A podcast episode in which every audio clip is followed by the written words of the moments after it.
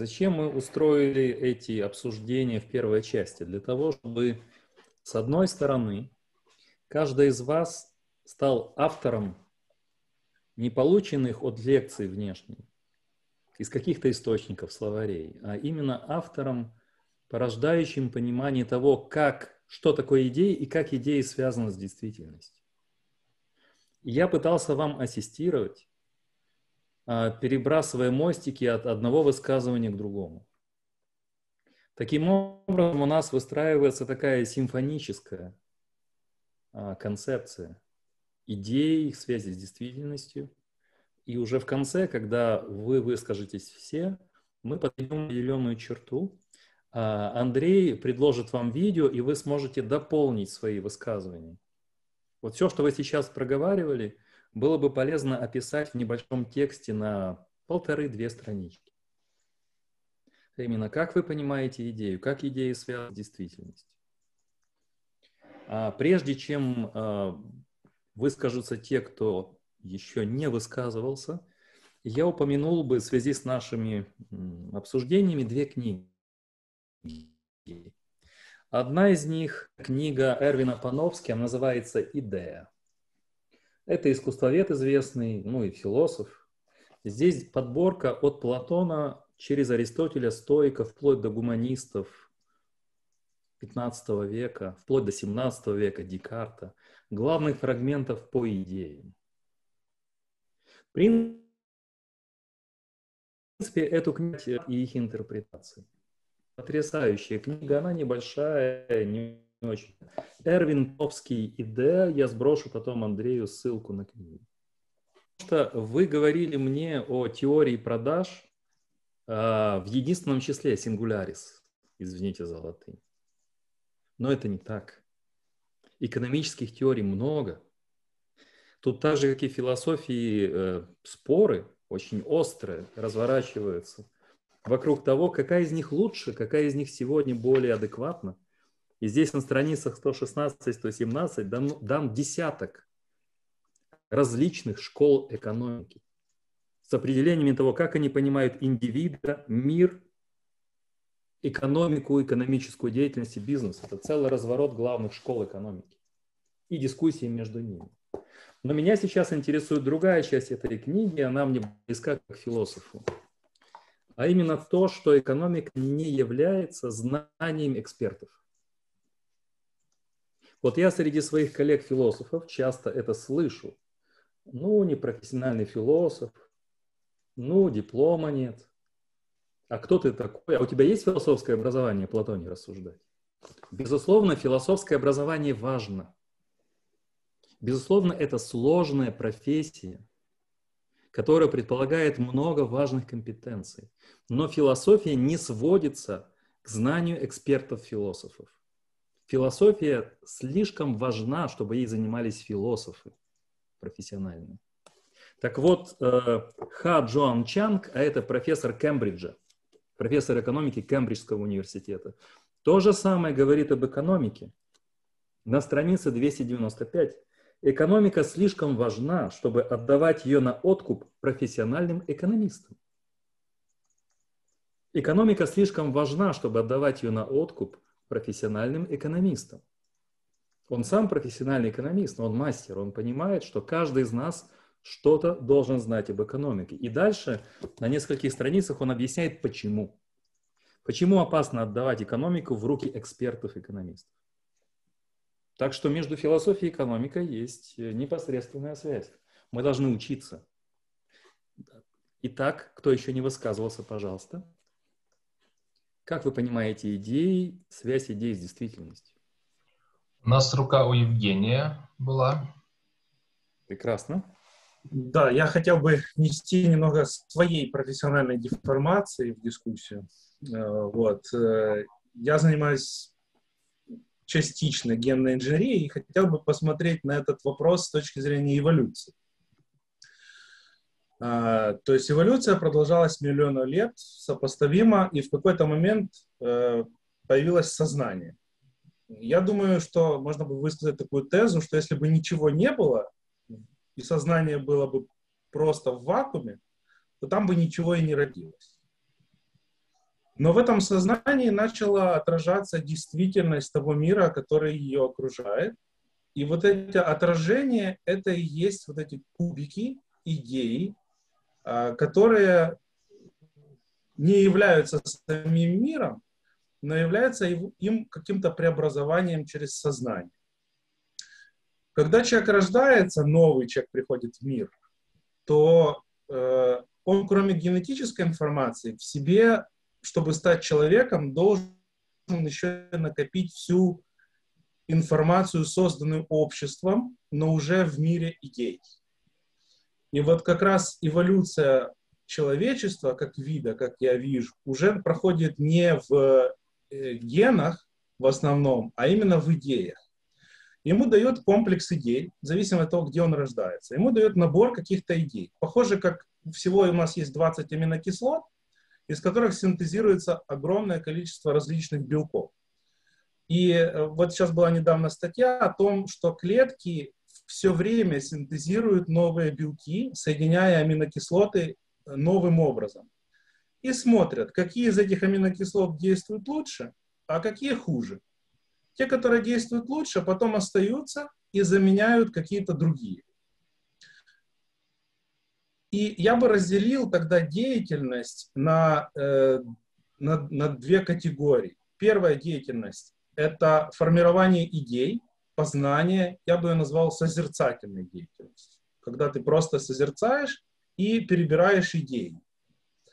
Э, при этом соединяешь их каким-то, может быть, новым образом. И вторая деятельность – это деятельность созидательная, когда ты трансформируешь идеи обратно в физический мир. Вот, вот так. Хорошо, тогда у вас получается такое описание. Происхождение идей так или иначе физическое. А человек – это, или, скажем, существо, подобное нам, это определенная точка трансформации, притворения информационных этих потоков, чтобы снова отдавать их в физический мир. То есть э, живое существо – это переход – между разными физическими мирами. Но этот переход осуществляется уже не в форме просто физической, а в форме определенной информации. То, что я называю символическими языками, например, ДНК, код, мы даже используем метафору кода. А код – это набор информации, который является фактически носителем всех биологических и физических проявлений. И тогда очень важно понимать, что наша деятельность всегда связана с этими кодами, с этими информационными потоками. Как мы с ними работаем. И если говорить о вашей деятельности, вы пытаетесь, ну не вы, а ваши коллеги, вы пытаетесь, исходя уже из понимания человечеством определенного функционирования биологических организмов, каким-то образом влиять на информационные коды, на информационные потоки. Так или иначе оптимизируя биологическую и физическую деятельность существ, подобных нам или других существ, скажем, млекопитающих или других живых существ. То есть практически происходит то же самое, о чем говорил Роман, Сергей и многие другие, только немножко другим языком. А именно мы используем идеи для того, чтобы менять физический биологический мир. Ведь сама биология себя не меняет. Вы, как профессионал или ваши коллеги, используют знания, идеи, концепции – для того, чтобы менять физический, биологический мир. Это именно фаза, если быть не религиозным человеком. Задача сказать хоть что-то ставит несколько неловкое положение, поэтому буду импровизировать. Вот передо мной Евгений говорил о синтезе белков, о том, как в процессе эволюции что-то отбраковывается, а что-то находит себе место. Я подумал, как реалист, я считаю идею мыслями Бога. Это уже озвучил Ярослав. Однако, строго говоря, у нас нет данных считать, что любая идея есть мысль чисто божественная. И теоретически у нас может существовать некий базовый набор идей на таком на метафизическом уровне, из которых мы посредством синтеза, как эволюция, создаем идею уже другого порядка. И родилась мысль, что в такой картине, если это так, э, реализм как модель реальности вполне может преспокойно уживаться с номинализмом в одном поле. То есть есть реальность, как я понимал, к примеру, Платон, есть реальность э, номиналистическая, которую человек создает. Под идеи дает им имена, и, соответственно, вот мы имеем синтез двух реальностей. А учитывая появление виртуальности, может быть, уже и не двух, и неизвестно, сколько их еще будет. Вот так выкручусь из задачи. Ну хорошо, давайте это разберем и перейдем на следующий этап э, нашего, нашей беседы. Вы сказали очень хорошо, передо мной было так много сказано интересного, важного и так далее, что мне трудно. Это ситуация также платоновских диалогов. Возьмем диалог «Пир», где участники говорят о красоте, и каждый следующий участник должен учитывать то, что сказал предыдущий. Там выступал не только Сократ, там был Аристофан и очень много других замечательных э, людей. В этом суть разговора. В каком-то смысле это и соревновательность. Теперь о том, о чем вы сказали. А, и я хотел бы, чтобы мы зафиксировали теперь понимание идей. А, действительно, сегодня мы усложнили в каком-то смысле понимание того, что такое идеи. А, давайте начнем с базового уровня. Я переслал Андрею подборку цитат из классиков. Я надеюсь, что он вам потом перешлет. Я их когда-то подбирал для SimCamp практикума по идеям. Вот так и называется эта идея в неповседневном значении. Тут сборник главных фрагментов.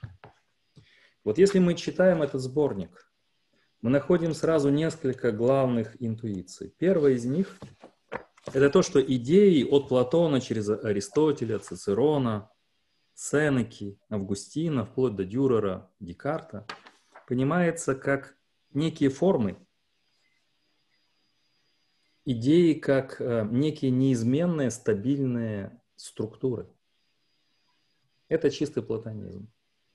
И даже в современных абсолютно атеистических системах это осталось. Мы говорим а, об информации. Мы говорим о том, что мир на глубинном уровне обладает той или иной информацией. Код ДНК – это информация. Законы физики – это информация. Математические структуры – это информация. Идеи, концепции, нарративы – это информация тогда на базовом уровне мы можем считать идеи определенными строительными блоками каких-то смысловых структур. Строительный блок некоего смыслового текста. Вот ДНК – это текст, но это часть текста мира. Законы физики – это часть текста мира. Поскольку у нас есть лингвист, я буду говорить словом текст. Таким образом, на уровне самом элементарном мы можем понимать под идеями определенные строительные блоки или узловые элементы текста, мирового смысла или некой структуры. Это дает нам ключи к пониманиям реальности. Понимать реальность значит понимать эти узловые структуры. Уметь оперировать этими кодами. В математике, в физике, в химии, в биологии в лингвистике, в математике, в философии. Тот, кто имеет доступ к этим кодам, имеет доступ к реальности. Мы учимся этим кодам, мы учимся понимать их взаимосвязь. Математическое уравнение, законы физики, структура биологических знаний – это все об этом. Таким образом, мы можем говорить о том, что здесь информация первична. И тогда, э, вот то, что сказал Глеб, мы можем спорить, мы можем спрашивать, а как существует информация? Давайте выйдем, это буквально пятиминутка сложности, потом я буду упрощать. Когда мы говорим о том, что каждая идея является узлом или блоком строительным смысловой системы, сразу возникает масса вопросов. А как существуют идеи? Давайте вот, если вы сейчас будете писать себе структуру на бумаге, ручкой или карандашом, то вопрос, как существует, это вопрос онтологический. Давайте это обозначить так, обозначать. Когда мы говорим о существовании идей, это уровень онтологии, как они существуют. И тогда возникает все, что говорил Глеб.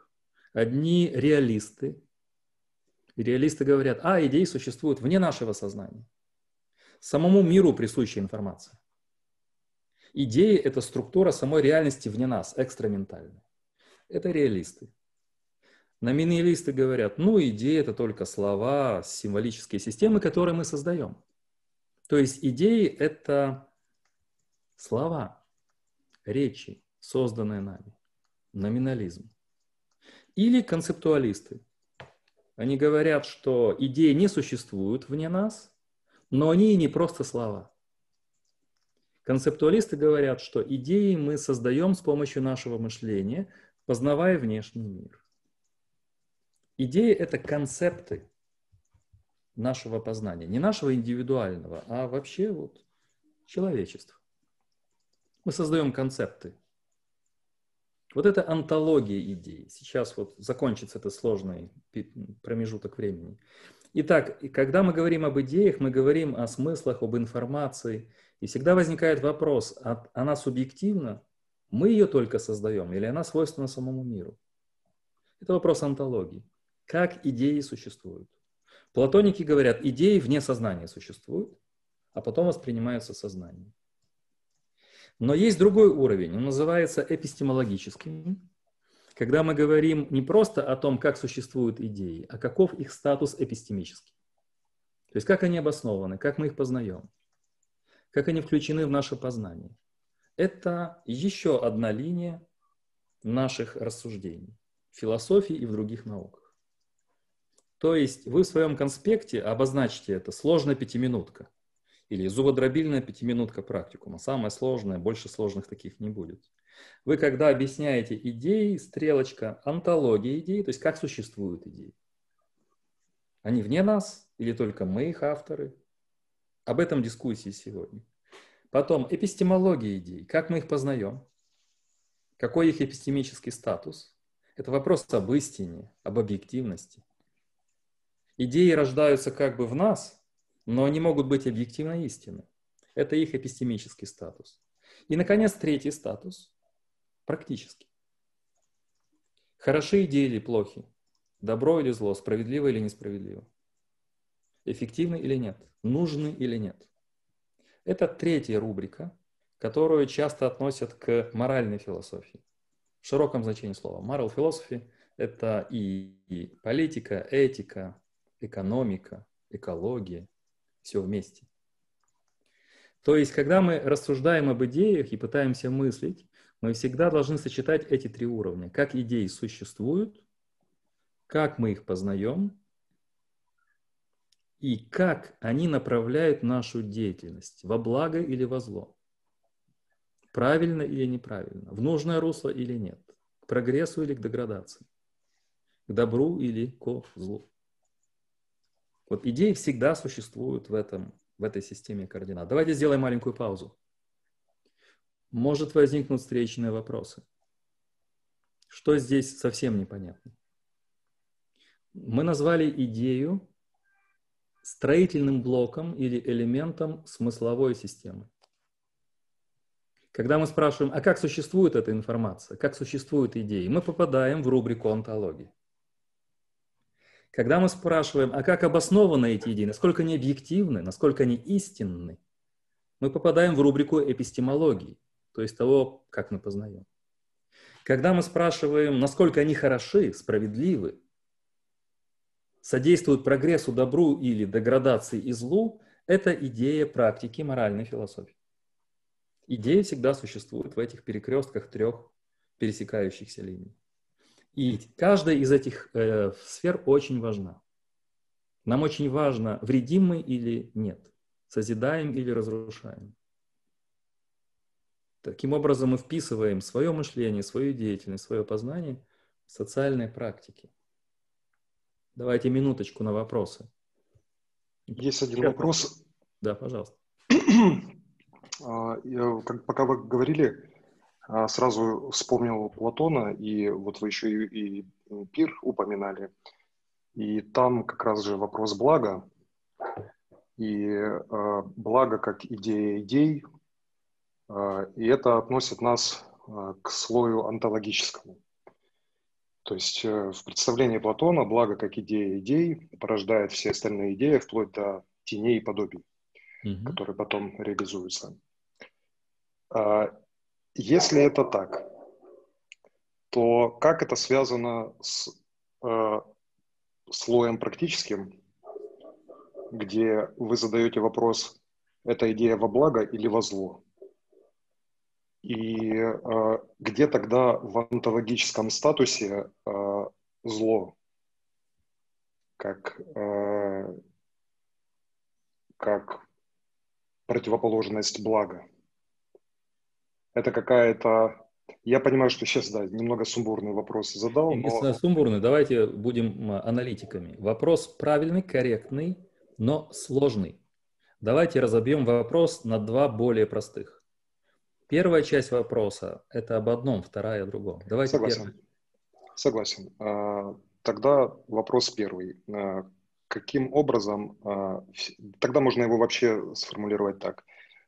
Если благо – это идея идей, то как все эти три слоя сосуществуют, да, потому что, наверное, они, они неразрывно связаны, это просто разный взгляд на реальность, мы для удобства разбиваем это для того, чтобы попытаться объять необъятное – это первый вопрос. Э, и второй вопрос э, – это по поводу зла. В этой иерархии идей от блага до материальных чувственных данностей, где находится зло. И почему оно вот в практическом статусе и благо, и зло возникают, да, а вот в онтологическом, ну, я просто, наверное, не знаю, где оно там. Угу.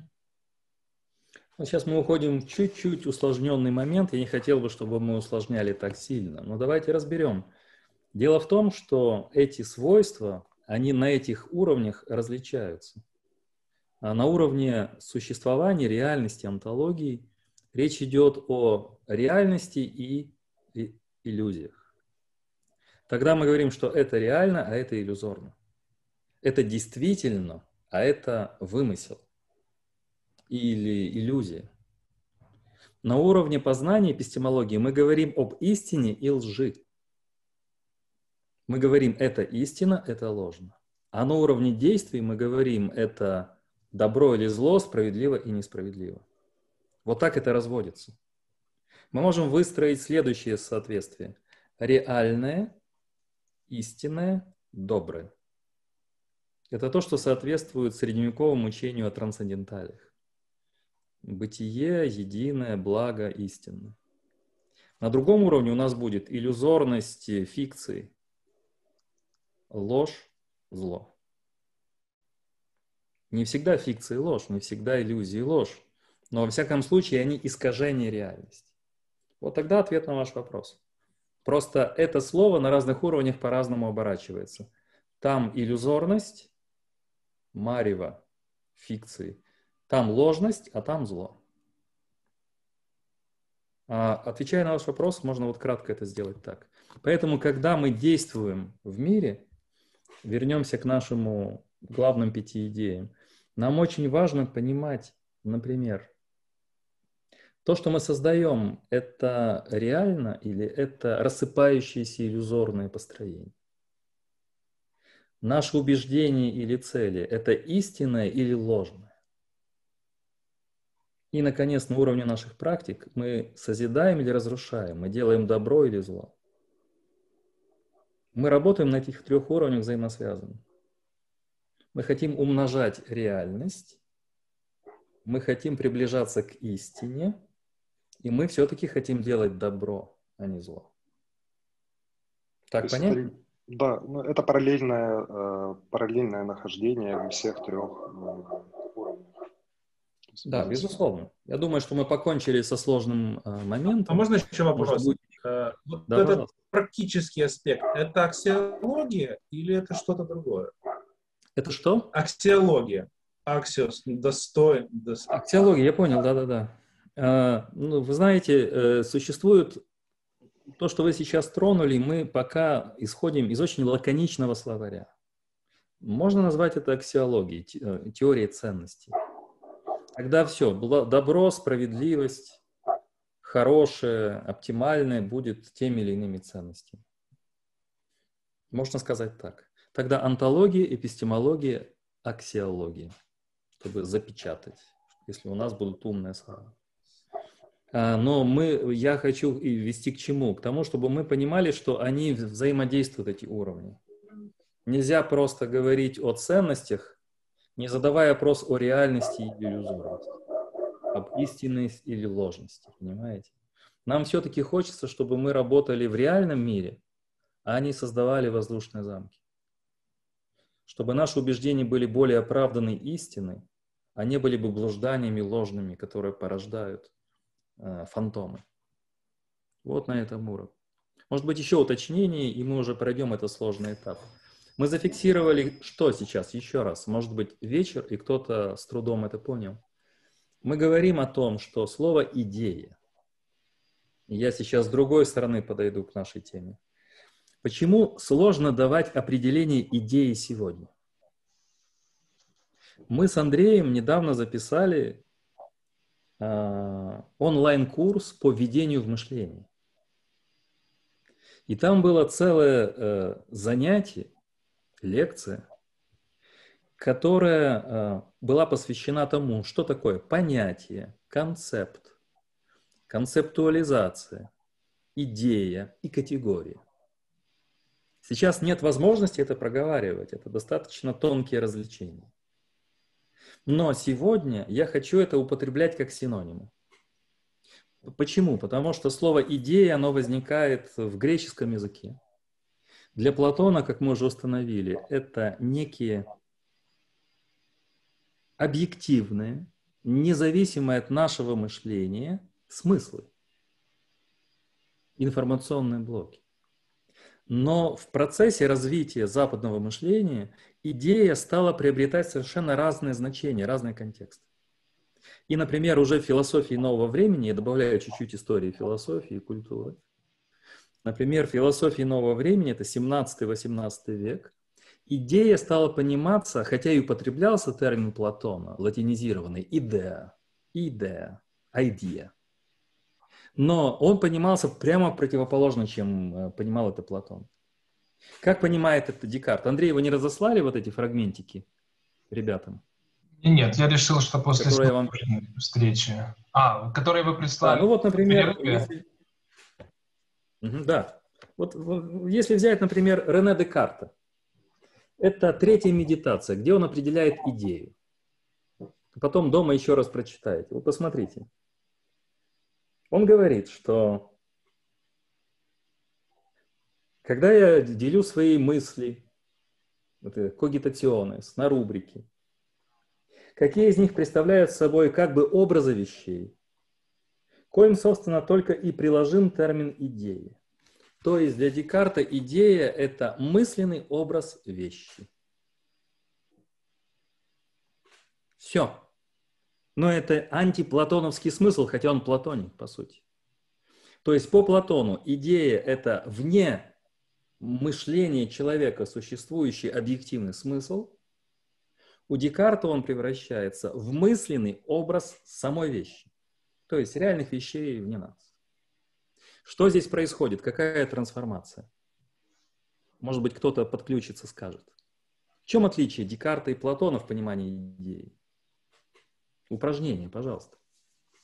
Ну, Декарт, Декарт, получается, выбрасывает просто э, это измерение, существующее вне нас. В этом и есть отличие. Потому что он говорит о том, что это, по сути, научный, естественно, научный подход, угу. его основа, в котором, он, в котором мысль рождается в нас, образ мысли рождается внутри нас, это значит, это продукт нашей деятельности, и мы ну, умственные, да, созерцательные, как говорил Евгений. А, а Платон говорит о другом, о том, что идея вне нас, и это другое измерение. То есть вот в этом и разница. Ну, совершенно верно. Хотя у него была идея Бога также и так далее, но получается, говоря грубо, извините, по учебнику, профессор Хама, как исследователь Декарта, внесет сюда много нюансов очень. Но если грубо, Декарт и вместе с Джоном Локом и философами 17 века субъективизирует идею То, что у Платона, Аристотеля было формой вне нашего сознания, то есть принадлежало самому миру, как его глубинные смысловые структуры. Декарт и Джон Лок, это английский философ, переносит в субъект. Получается, что идеи начинают пониматься как ментальные образы вещей. И если взять любой английский глоссарий, вот у меня один из э, очень авторитетных английских э, аналитических словарей, то тогда это anything existing in the mind as an object of knowledge of thought. То есть это что-то существующее в сознании, в уме, mind, как э, объект э, познания чего-то. То есть это результат субъективного деятельности, которая познает внешний мир. То, что existing in the mind. И это прямое влияние философии нового времени. Поэтому сегодня, когда мы говорим об идеях, я тут добавлю, чтобы поставлю многоточие, мы должны понимать, как трудно дать четкую дефиницию, четкое определение. И в современных представлениях сосуществуют эти разные позиции. Так что же такое идея? Вне нас существующие формы, структуры, информационные, как ДНК, он же вне нас существует, правда ведь? Код ДНК, он существует вне нашего сознания. Это платонизм. Или законы физики существуют вне, вне нашего сознания. Это платонизм. И одновременно новое время субъективизирует идеи. И что оно делает? Оно перекодирует мышление европейцев, а потом и всех людей. И когда вот сейчас вот влияние идей философов на нас – Получается, что когда любой школьник или любой человек, который пытается что-то узнать по философии или об идеях, почему ему трудно понять Платона? Да потому что между ними Платоном стоит Декарт, Джон Лок, Беркли какой-то.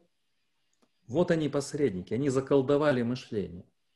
Они приучили понимать идеи как деятельность нашего сознания. Таким образом, мы сразу видим слои истории мышления. И когда мы говорим о влиянии на нас тех или иных идей или тех или иных концепций, даже слово «идея» – яркая тому иллюстрация. До нас это доходит в разных версиях. И современный человек помещен в очень сложное поле конкурирующих теорий, конкурирующих представлений об идее. Соответственно, и это разное понимание того, что делать с идеями.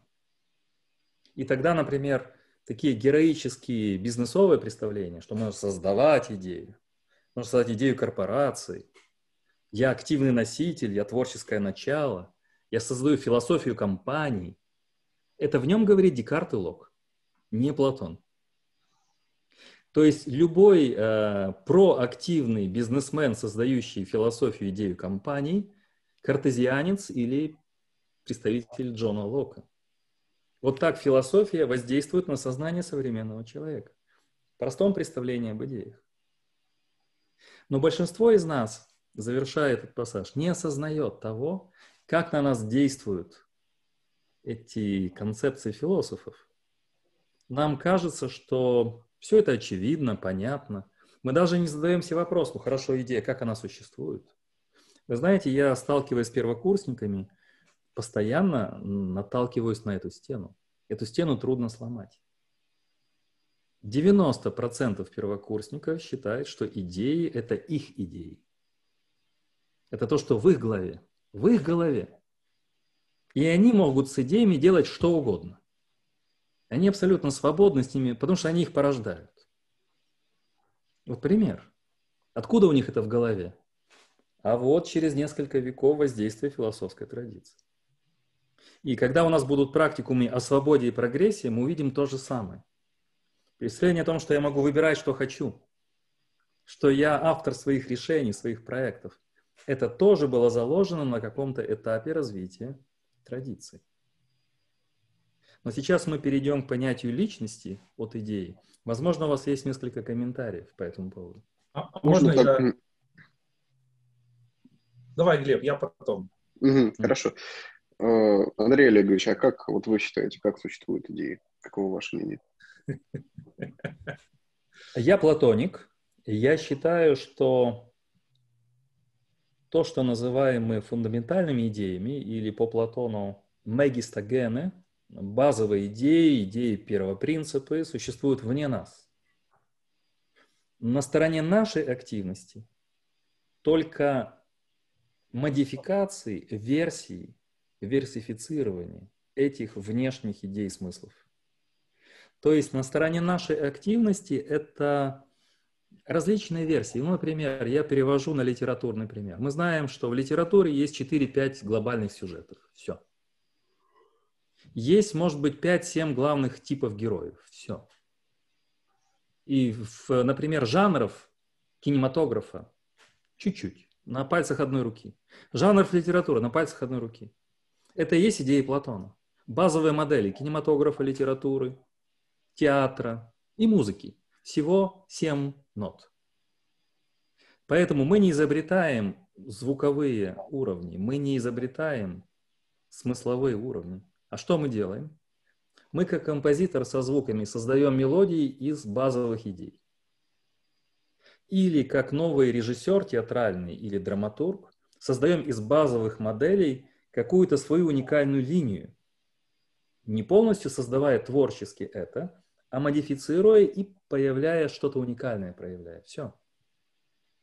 Создавая новый фильм, новую театральную постановку, новое музыкальное произведение, новое стихотворение, отсылка к Ире, мы всегда находимся в горизонте не нами созданном. И главное, чем больше мы мастера, например, извините за отклонение в сторону поэзии. Кто такой поэт-мастер? Он знает все правила, все главные, все эти вещи, жанры и так далее. Немножко неправильности, немножко нетипичного сочетания слов – возникает какой-то новый поворот э, жанра, например, любовная ли, ли, лирика или, не знаю, сонет. То есть он сознательно идет на небольшую перестановку элементов. Вот все, что мы можем сделать. Но это на самом деле очень много. Я сейчас говорю с вами на русском языке и не изобретаю ни одного русского слова. Но то, что я говорю, надеюсь, в нашей группе уникально. Хотя ни один смысл я не создал. Все, что говорю я вам, посылаю в ваше сознание, это мой пережитый, как опыт философа десятилетиями, попытка создавать некие новые оттенки из строительного материала главных традиций шахматных партий философии. Вот так бы я это проиллюстрировал, отвечая на вопрос Глеба. Что это такое? Вот вы говорили о стоицизме. Что такое стоицизм? Это, опять же, трансформации Аристотеля, Платона, киников немножко и так далее. Те наборы, которые существуют. Это нужно знать. Чем лучше мы знаем, э, как говорят сейчас, материал, тем ярче мы можем создавать какие-то новые оттенки, новые образы. Но не претендуя, что такое аматор. Аматор думает, что а вот я сейчас вам такую поэму создам, а вот я такую симфонию напишу, а вот философский трактат напишу и всех поражу. Это вот все мои первокурсники. И говорю, ну хорошо, напишите, напишите на трех страницах. Не надо нас учить Платоном, Аристотелем, Кантом. Мы оригинальные мыслители. Я говорю, ну давайте, хорошо, три странички. Жду от вас текстов, посылайте, посылайте. Творите. Все, раз, сникли. Оказывается, написать три странички сложно. Оказывается, нужно учиться, нужно мыслить и так далее. Вот то, что мы сейчас с вами делаем. Может быть, еще уточнение по идеям, пожалуйста. Я хотел... На ответ Глеба я... Не слышу? Я хотел вернуться к Декарту немножко. Правильно ли я понимаю, что вот следствие философии Декарта – это как раз был поиск эпистемологии. И когда он пытался идеи доказать, и вот его фраза по поводу того, что я уверен, что существует идея, но существует ли объект, не совсем уверен. Mm-hmm. То есть вот попытка док- доказательства и связи идеи и реального объекта. Я не думаю, что будет это интересно всем э, членам группы, но я бы ответил, чтобы не оставить вас без ответа так. А, путь Декарта Это путь в терминах современной аналитической философии, путь интернализма. То есть путь из, изнутри вовне. Дикара ставит проблему. Откуда мы знаем, что наши познания достоверны? Нет такой уверенности. Второй шаг. Он говорит, ну хорошо, а что мы находим в нашем mens е, в нашем mind е по-английски? Мы находим классы идей. Давайте их разберем. А вот эти идеи нами придуманы. Кентавр какой-то, фикция. А вот идеи, взятые извне. Например, я протягиваю руку к камину. Это нечто обжигает мою руку. Это огонь. Это идея, которая извне пришла. А вот а это идеи врожденные. Кстати, у стоиков взята идея. А, это вот эти концептус коммунис, общие идеи, врожденные идеи, идея ината. Например, математика, геометрия, там логика. Мы каким-то образом всегда имеем их с собой. Вот мы разобрали все эти идеи. И находим в нашем сознании идею Бога. А это что?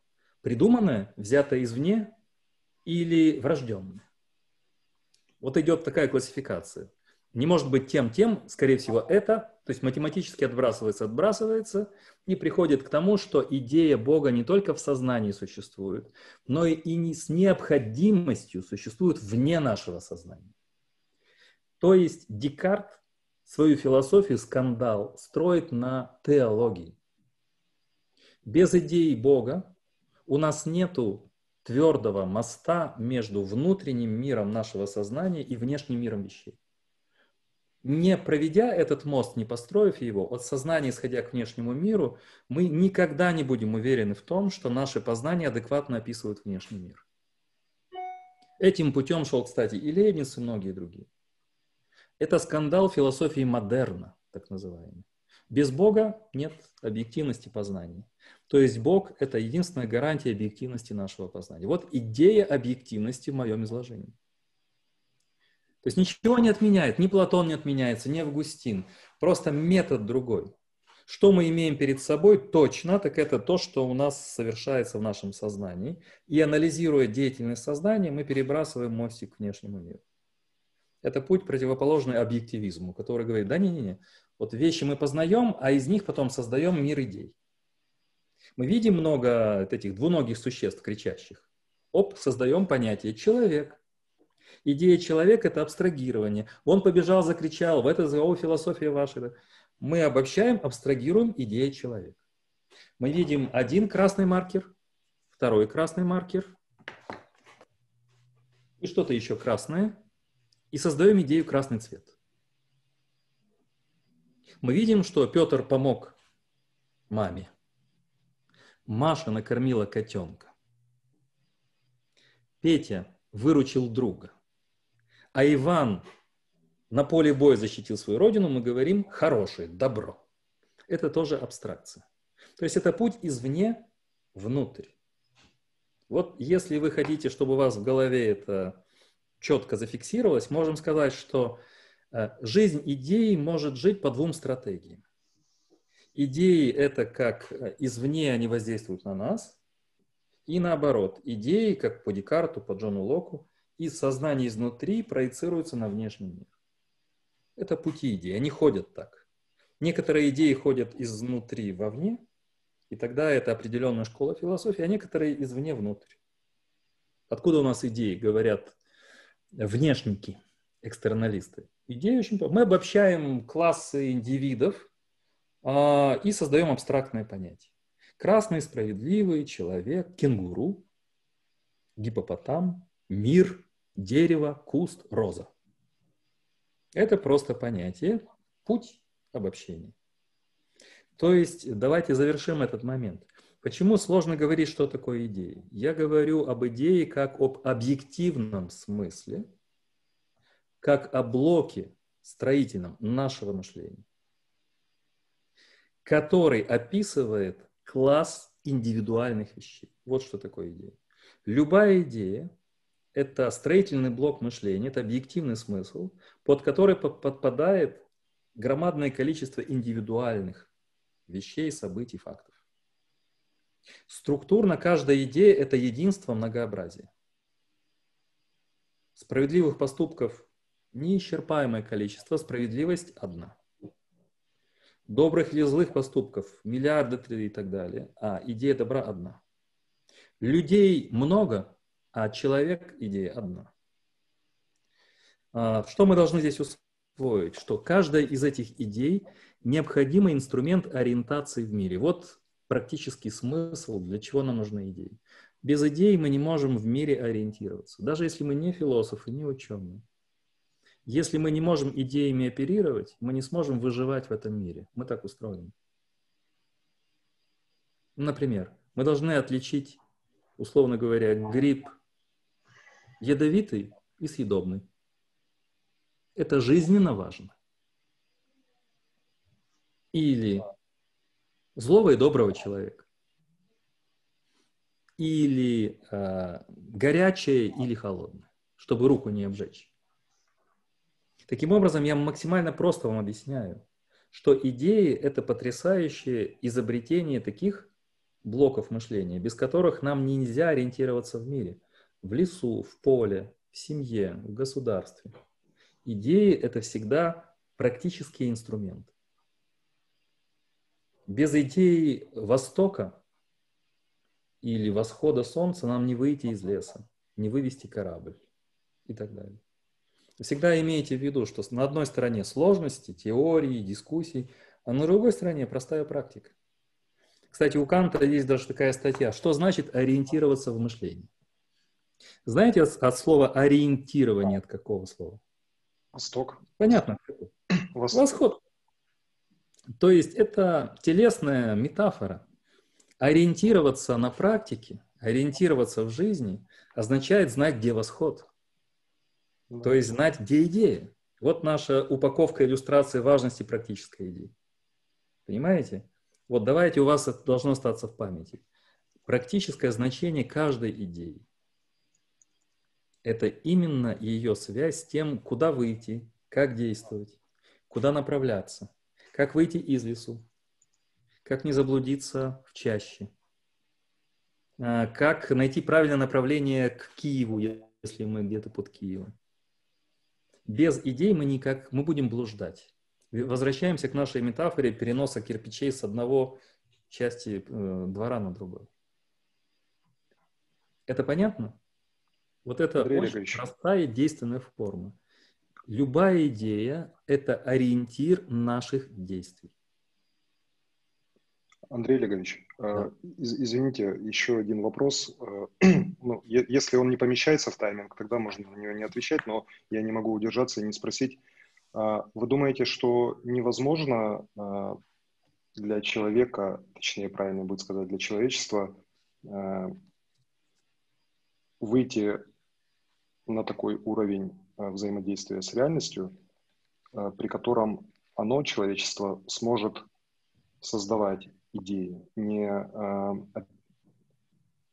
не оперировать э, наработками, э, ну, скажем так, условно, ваша, ваш пример с нотами, э, открыть восьмую ноту, оживить динозавра, как сейчас Илон Маск пытается, и скрестить его с э, мышонком, при этом сделать так, что он одновременно и мертв, и жив, да, что является разрушением обычного, обычной идеи жизни и смерти.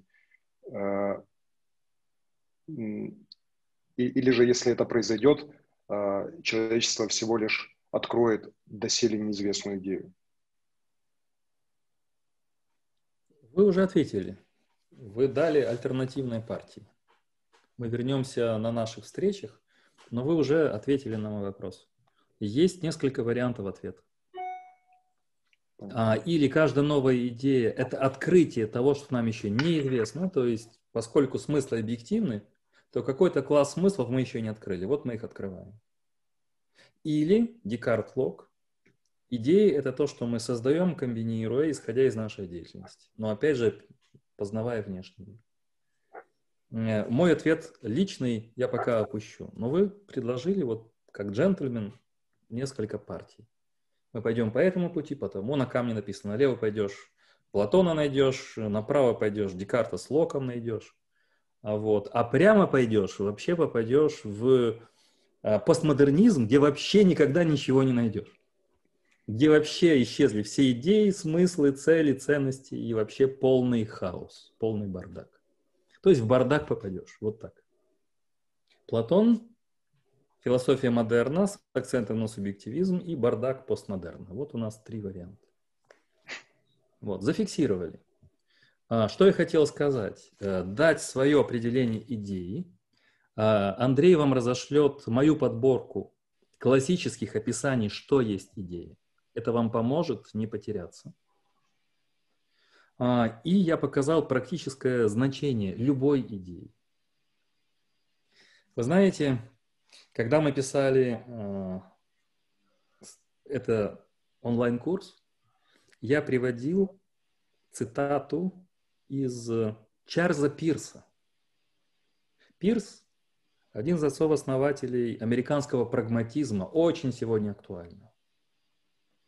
Так вот, чтобы запечатать практическое значение идеи, я процитирую Пирса. Пирс говорит о том, что любое самое тончайшее развлечение на уровне идей, если оно не приводит к развлечению на практике, то это бесполезное развлечение идей.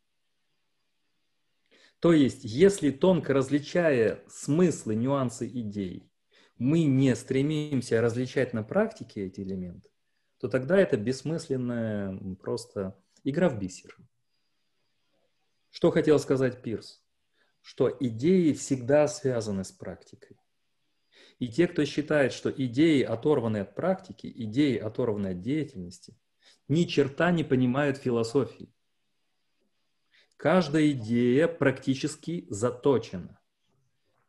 Задача каждой идеи или развлечения между какими-то двумя идеями имеет практические следствия. Если этого нет, то это никчемная идея, никому не нужны. Всегда держим это в голове. Я там приводил пример э, с дискуссиями на Вселенских соборах.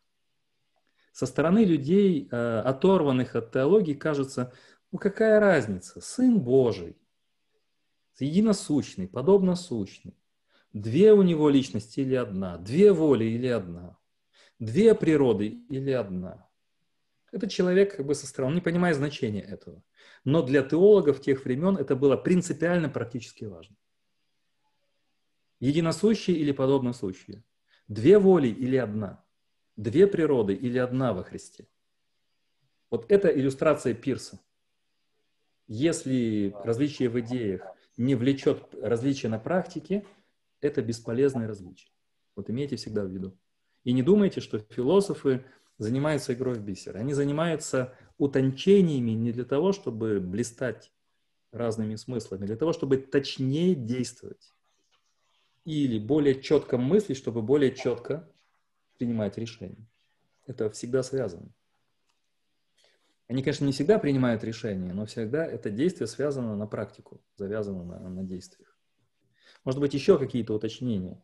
У нас осталось не так много времени, мы сегодня только проработаем вот этот блок, связанный с идеей и влиянием идей на нас. А можно, вот, ну, не знаю, просто так вот скажу. А, есть такой э, Герман Вейль, математическое мышление, да, и вот он как раз, вот, да, математическое мышление. И он как раз говорит о том, что когда ты хочешь уйти от смысла слов, и тебе не нужно вот это вот копание в различиях и идеях, ты переходишь на математику, где цифры и законы лишены двухсмысленности. Вы меня вводите опять в сложности. Ну хорошо. Математика – это один из универсальных языков, матесис универсалис. Точно так же, как и музыка. И если у нас музыка э, идет как различие нескольких нюансов, это влияет на наше восприятие и переживание музыки. Точно так же и в математике. Если бы математика не шла за усложнениями, у нас была бы какая-то простая арифметика. Зачем нам такая сложная математика? Помните, я Э, как-то разбирал фильм, у меня есть видео о фильме «Француз», и там как раз математики играют такую важную роль. Главный герой, которого Балуев играет, он всю жизнь сидел там в лагере много лет, доказывал бытие Бога. И вспоминал, как его в Михайловском училище говорил преподаватель о математике, сравнивая женской ножкой. а, вот чем выше, тем интереснее. Это, извините, армейский офицерский юмор. Но он говорит о том, что математика чем сложнее, тем интереснее становится. Ну, точно так же и философия. Только нужно к этому постепенно привыкать. Я сейчас говорю о более элементарных вещах, но ваши вопросы меня постоянно направляют в более такие сложные детализации. Я говорю о том, что есть разные линии, разные партии, разные нюансы. На то, что нам нужно четко усвоить, что идея всегда связана с ориентацией на практике. Идея – это то или иное единство многообразия. Строительный блок мышления. Спорят о том, идеи существуют вне мышления или порождаются самим мышлением. Об этом спорят. Но без этих единств мы не могли бы ориентироваться в мире, классифицировать мир.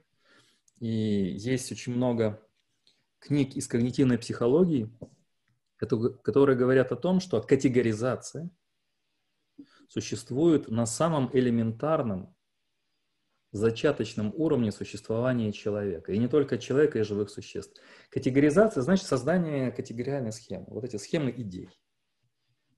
Например, возьмем комнату ребенка. Это уже категоризация. По цветам.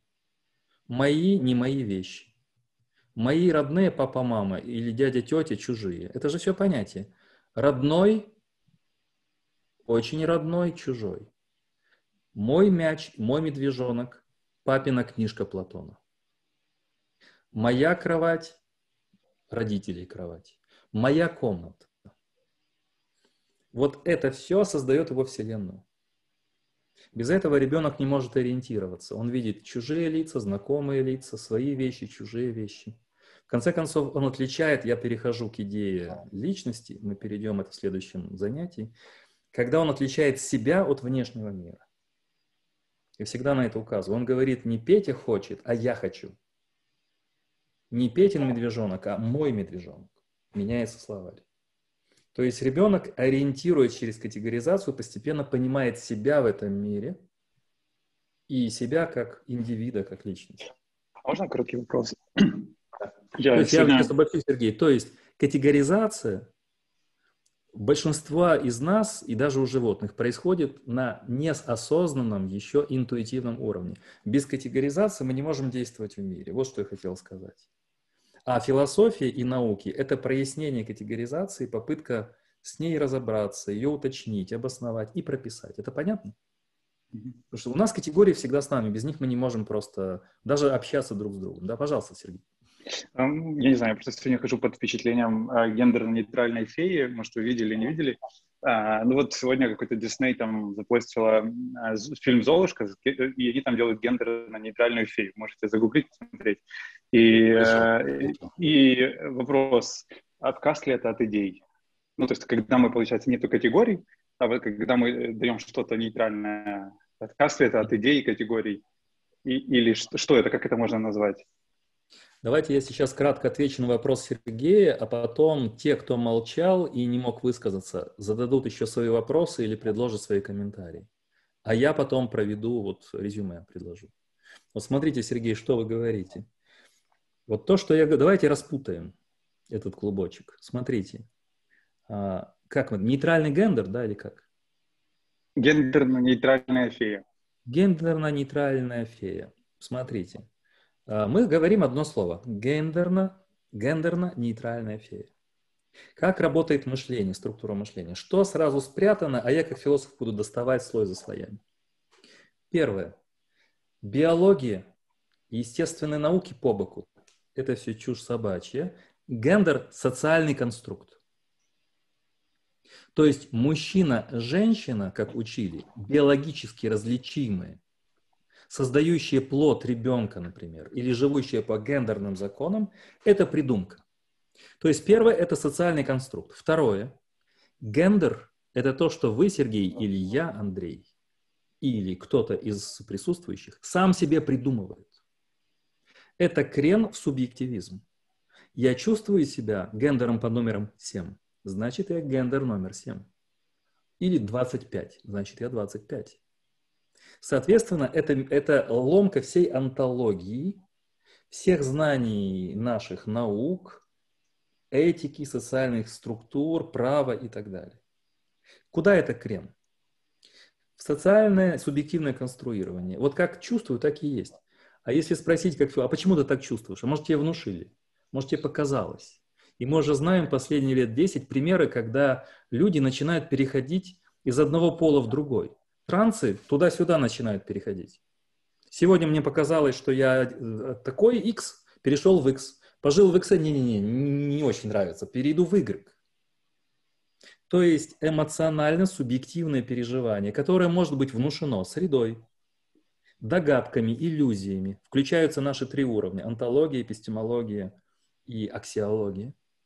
И субъект становится пупом Земли, центром. Я хочу считать себя таким и заставлю вас так считать. Мне кажется, что я такой, и вы будете так считать. Это триумф субъективизма, эмоционального такого эгоцентризма. Под видом, естественно, моральной э, обходительности, уважения к особенностям другого, уважения к характеристикам чувств другого.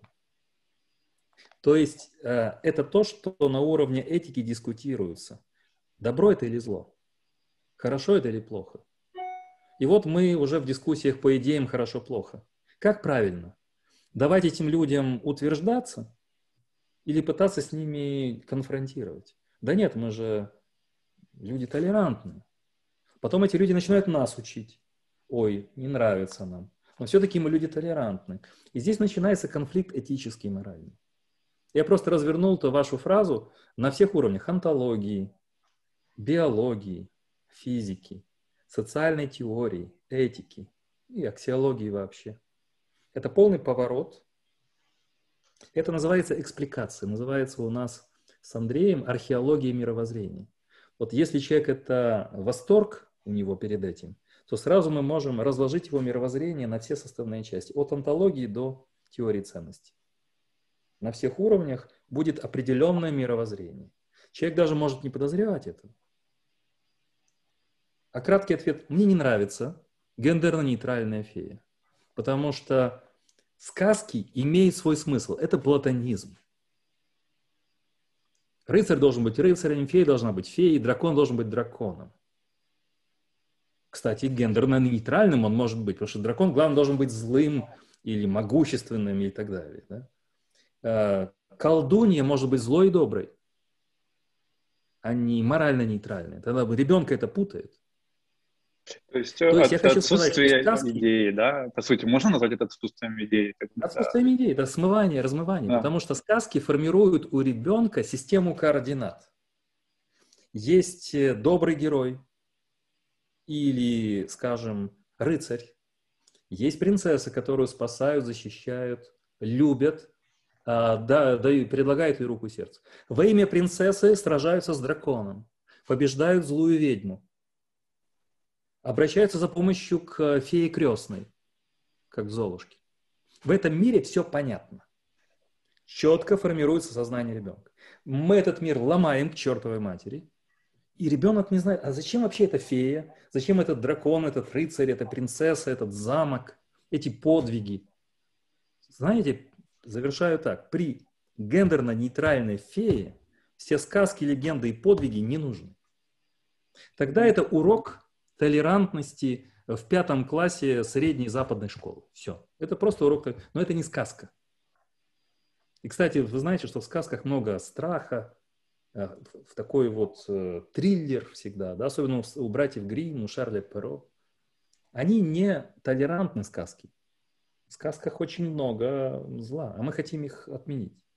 Ну, давайте, пожалуйста, еще кратко высказываемся. Итак, первой части мы дискутировали о том, что такое идеи, с разных сторон подходили. Как они связаны с действительностью. Мы все высказались. Я каждому помог более четко сформулировать свои мысли.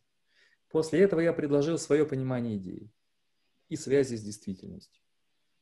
Самая яркая цитата – Пирс. Между идеями и практиками существует прямая зависимость. Ну, после этого я уже отвечал на ваши вопросы. Пожалуйста, еще, может быть, реплики, и мы сегодня завершаем. У нас рука была у Кристины, да. можна я просто коротенько до вашої дискусії з Сергієм про е, відсутність ідеї? Може тут навіть краще сказати заперечення ідеї, чи тут немає ще цього заперечення е, доброї феї? Ну, в мене виникло в мене виникла думка, що тут в нас в таких фільмах буде навіть не відсутність, а заперечення ідей. От, а э, мне нарешті... Подумайте над этим после нашего занятия, потому что это важно. Ваши оппоненты и мои скажут, что на самом деле мы меняем не одну идею морали, а мы меняем всю мораль. То есть, меняя какую-то идею, мы за ней должны менять всю моральную систему. Понимаете, в чем идет? О чем идет спор? А, то есть они не говорят, что это отрицание идей. Нет, это не отрицание идей, это отрицание вашей традиционалистской, закорузлой, консервативной, отвратительной системы координат. Вам кажется, что это отрицание идей. Нет, мы создаем новую мораль. И в этой морали другие идеи, и они между собой отлично сочетаются. Пожалуйста. Добре, подумаю. А, Нарешті, нам десь за останні півгодини е, дискусії вашої, ваших коментарів. А, я згадала всю лінгвістику, яку я вивчала ще в університеті, і, зокрема, коли ви сказали про Пірса, я аж під е, як це підстрибнула на кріслі, тому що я ну ви так серденько влучили і Сосюра згадала, і плюс ем, цей трикутник, там де у нас є знак, та як ми позначаємо ідею. У нас є концепт ідеї, е, точніше, у нас є денотат, як ми, е, яка об'єктивна ідея це є. І те, як е, людина розуміє цю ідею, це буде третій наш кут. І от, власне, там, де кожна людина розуміє ідею, концепт, і оцей денотат справжньої ідеї, там завжди є а, такий зв'язок, а, ем, ну, тобто взаємний зв'язок одне до одного. Ну і мені зразу захотілося з лінгвістичної точки зору це все собі пригадати. От е, дуже насичена лекція. Дякую. Все, что я сейчас говорил, можно изложить специальным сложным языком, основываясь на сложнейших текстах. Все, что я вам говорил, это не упрощение. Это просто другой язык.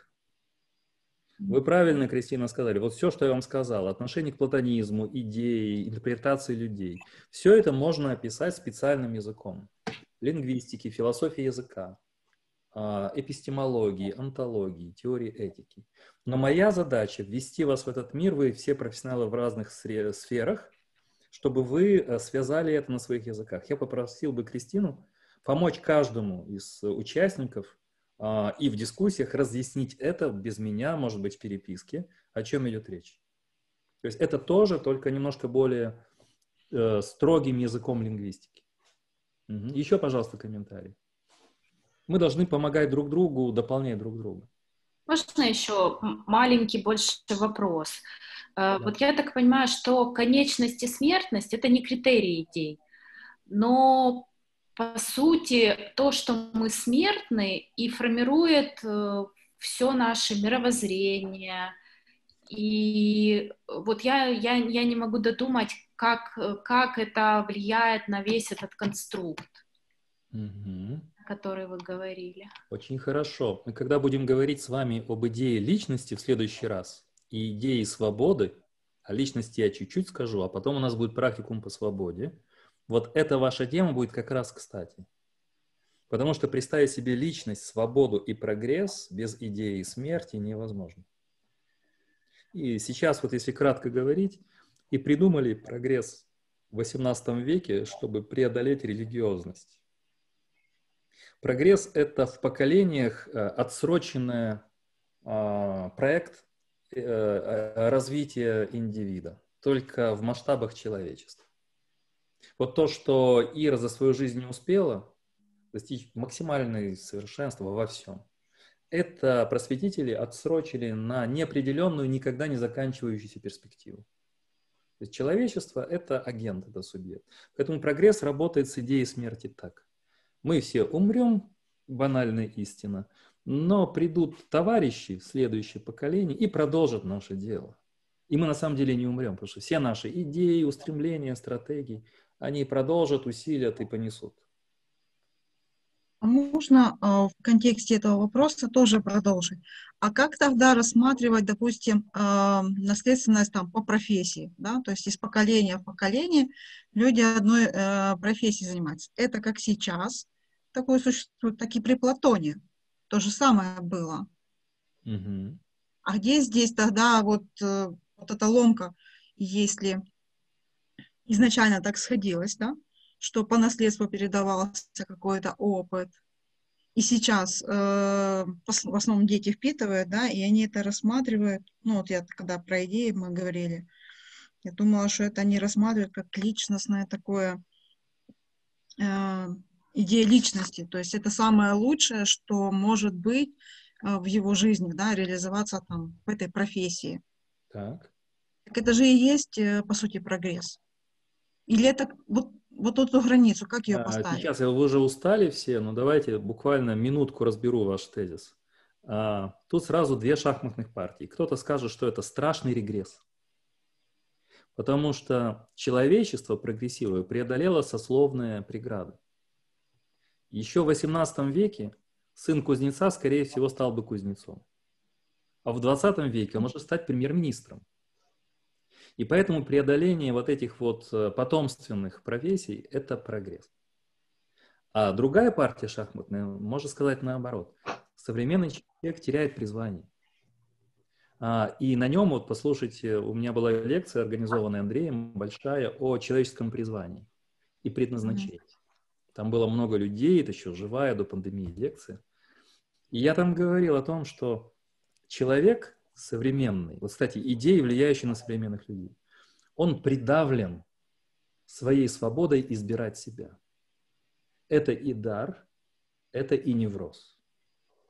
Потому что человек, заканчивающий школу и уже подходящий к старшим классам, ему говорят, а знаешь, Петя или Маша, у тебя весь мир перед тобой. Хочешь стать инженером? Будь.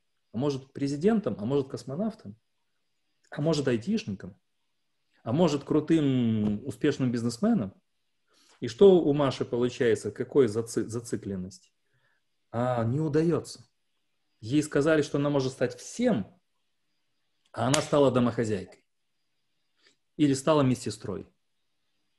И начинается муки, а я не реализовала себя там, там и там. И начинается вот эта попытка залечить эту нереализованность. Потому что нам внушили, что мы можем стать всем. Мы можем выбрать что угодно. В этом смысле это благо, но в то же время это и бремя. Я знаю, я просто я общаюсь постоянно с молодыми людьми, они с этим бременем не справляются. Третий, четвертый курс университета, девятый, десятый класс школы – самые тяжелые времена. Заканчивается один цикл, надо входить в другую жизнь. А это выбор, это нужно определяться, это сложно. Согласитесь. А проще было бы так. Я родился в семье медика, вот как Аристотель, например, да? А, или я родился в семье, не знаю, там, горшечника, или в семье графа.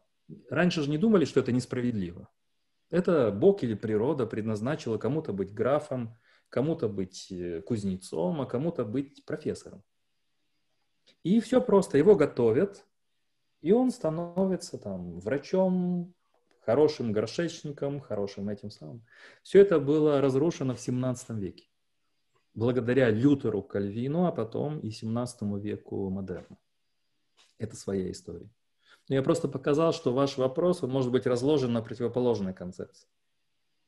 А хорошо ли, что мы разрушили преемственность профессий? Это сейчас редкость, согласитесь. Правда ведь?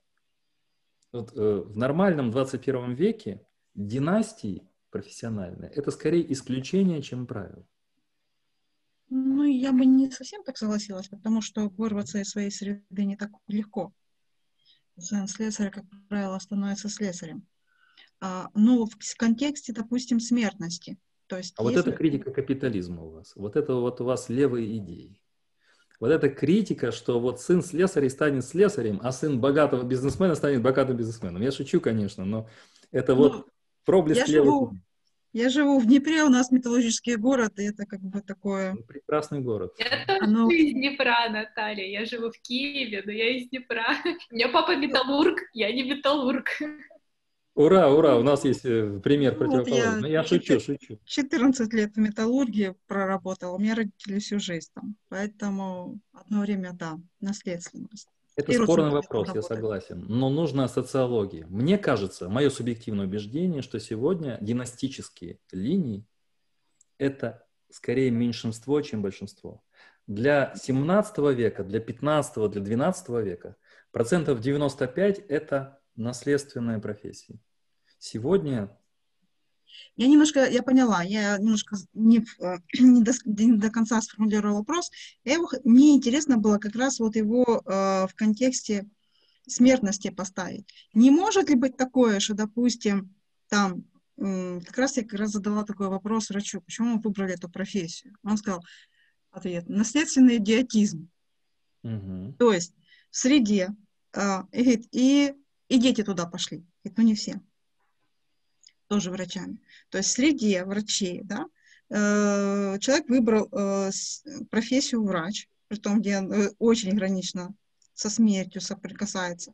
Не может ли это быть такое навязывание ребенку, что будь врачом, и ты там можешь что-то большего достигнуть, чем я? Это мы рассмотрим, когда будем говорить о свободе и свободе выбора и решений в том числе. Это тема нашего практикума о свободе. И того, как мы приходим к своим решениям. В данном случае ваш пример показывает, что есть давление среды, примеров вокруг человека, которые на него оказывают воздействие. И тогда получается, что человек а, действует вопреки свободе. Например, Костя Райкин вспоминал, что ну, он некрасивый человек, как вы знаете. И, ну, а п- к- красавец-отец Аркадий Райкин, да? И что? Он всю жизнь уходил от профессии актера. И в конце концов стал актером и режиссером театра. Гла- Главредом, помню, как главрежиссер, сатирикон театра. Как это понимать? И это много историй таких. То есть человек как бы хочет вырваться из среды, понимает, что эта среда не очень, ну, комфортна. Как вы сказали о медиках, да, это тяжело, но он туда попадает. Это другой, это другой, другой вопрос. Ну, Давайте сейчас мы перейдем к завершению. Да, может еще комментарий у кого-то есть и резюме первой встречи. Ну, ну, еще такой маленький момент. В принципе, он как бы очень толковый, но мне, на, ну, вот я так бы на это сейчас смотрю, мне иногда кажется, то, чему мы так сильно сопротивляемся, мы в том же бываем очень сильно в этом и успешны. Мгм. Тот выбор, который обусловлен был средой, да, и ты не мог с него вырваться. И ты с него вырываешься, и по факту видишь, что наоборот становишься очень успешным в том, чем не хотел. Хорошо, тут другая тема, профессии исчезают, вот в чем дело. И это тоже удар по династиям. И поскольку исчезают классы профессий, это становится невозможно. За исключением там инженер, возможно, врач, актер. Еще у кого мысли?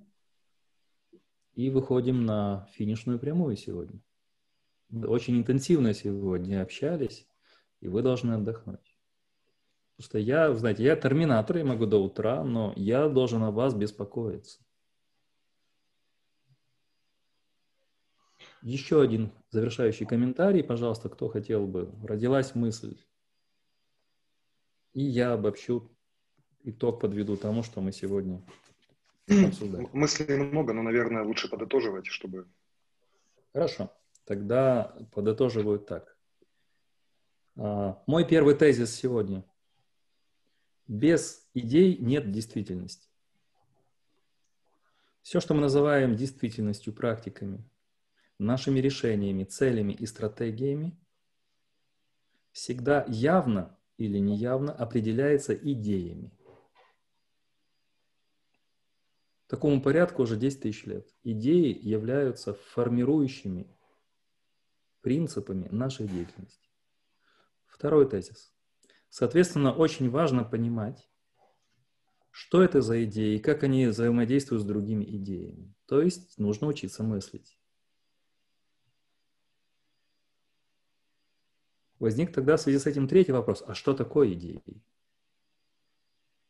Я предложил свое понимание после дискуссии вашей. Вы очень красиво с разных сторон это показали. И мы пришли к общему пониманию. идеи как строительные блоки мышления, как определенное максимально универсальное единство многообразных индивидуальных вещей, проявлений, фактов. Каждая идея — это функция, это принцип объединения, под который подпадает бесконечное количество индивидуумов, фактов, событий, примеров. И в связи с этим возникает много дискуссий о том, как существуют идеи, как мы их познаем и как мы их применяем на практике. Онтология, эпистемология, аксиология. Это главные тезисы, которые мы сегодня выстроили. И главный фокус наших встреч, чтобы не растекаться в многообразии в хаос, это фокус на личности, которая свободно выбирает, хочет правильно поступать и знает, куда идет. Это пять главных идей. Личность, свобода, прогресс, развитие и истина. thank you